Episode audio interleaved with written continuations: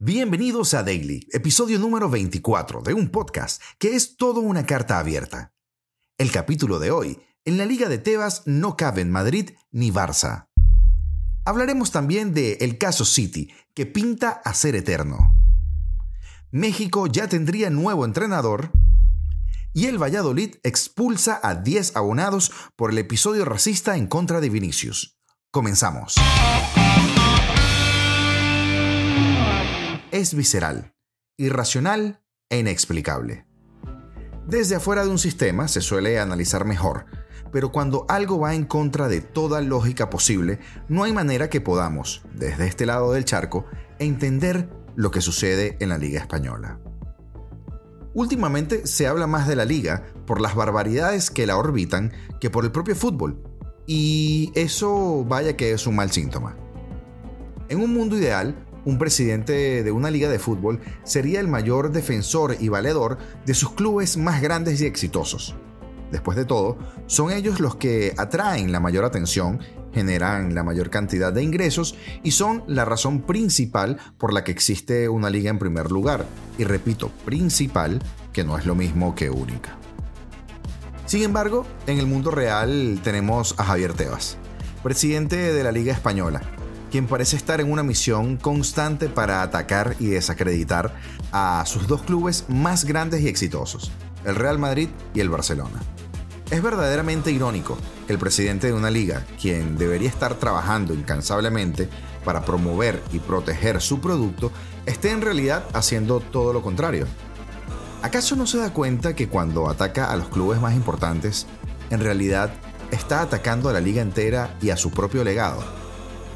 Es cierto que el Real Madrid y el Barcelona han tenido un impacto dominante en la liga en los últimos años, ganando la mayoría de los títulos y atrayendo a los aficionados más leales. Pero en lugar de trabajar para equilibrar la competencia y hacer que otros clubes compitan en igualdad de condiciones, Tebas parece estar más interesado en culpar a estos clubes de todos los problemas de la liga y trabajar en su contra. Es como si fuera a firmar el decálogo de un comunista. Que el rico es rico porque le robó al pobre, por eso tiene lo que tiene, así que hay que quitarle al poderoso y distribuirlo en partes iguales y bla, bla, bla. Por Dios, ¿podría por un minuto este señor dejar de ver el dedo que apunta a la luna? Ya sabemos que le irritó que A22 sacara a la luz hoy día el decálogo de la Superliga, pero ir a responder con una carta abierta que parece escrita por una viuda es simplemente no estar a la altura de las circunstancias, no saber gestionar una crisis o perfectamente tener un ataque de pánico. El enfoque de Tebas, además de ser erróneo, es una verdadera lástima, ya que lo único que logrará con esto es alienar a los clubes más grandes e importantes y a sus aficionados, y en última instancia dañar la liga en conjunto. En esto de los dichos siempre sale uno que se le puede adjudicar a cada situación de la vida en particular. Luz de la calle y oscuridad de la casa se me ocurre como uno que se ajusta muy bien a esto. Ya quisiera cualquier liga del mundo mimar a semejantes transatlánticos, que fuera el Real Miami o que el Barcelona jugara en la Liga MX, qué sé yo. Estoy convencido de que fuera de allí los tratarían infinitamente mejor. A veces pienso que la liga no se merece a estos dos y en uno de los casos creo que hasta el país les queda chico. Y ahora repasamos el día.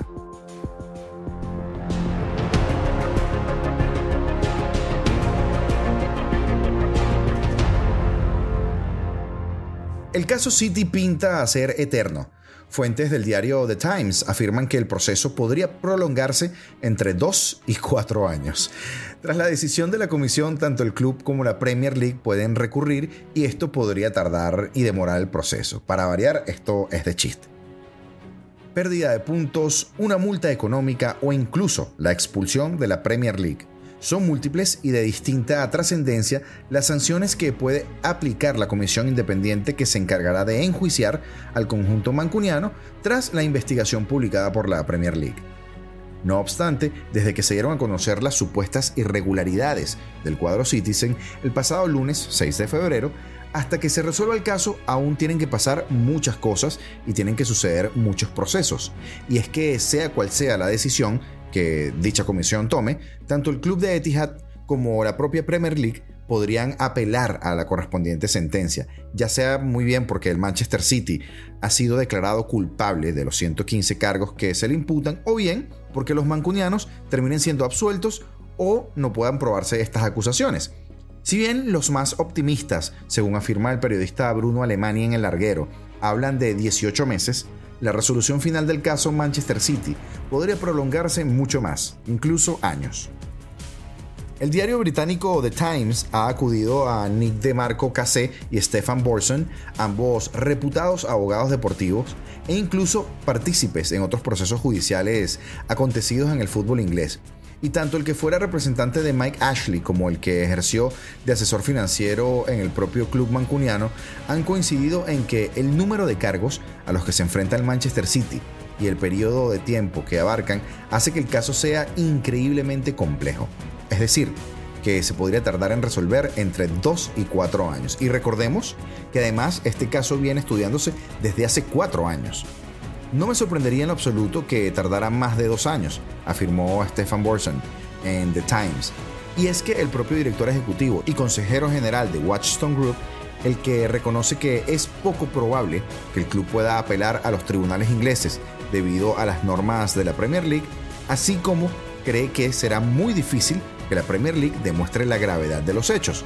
Por su parte, Nick DeMarco Cassé puso como ejemplo los casos del Derby County y del Sheffield Wednesday, cuyos cargos comprendían un periodo de dos años y la resolución final llegó un año y medio después.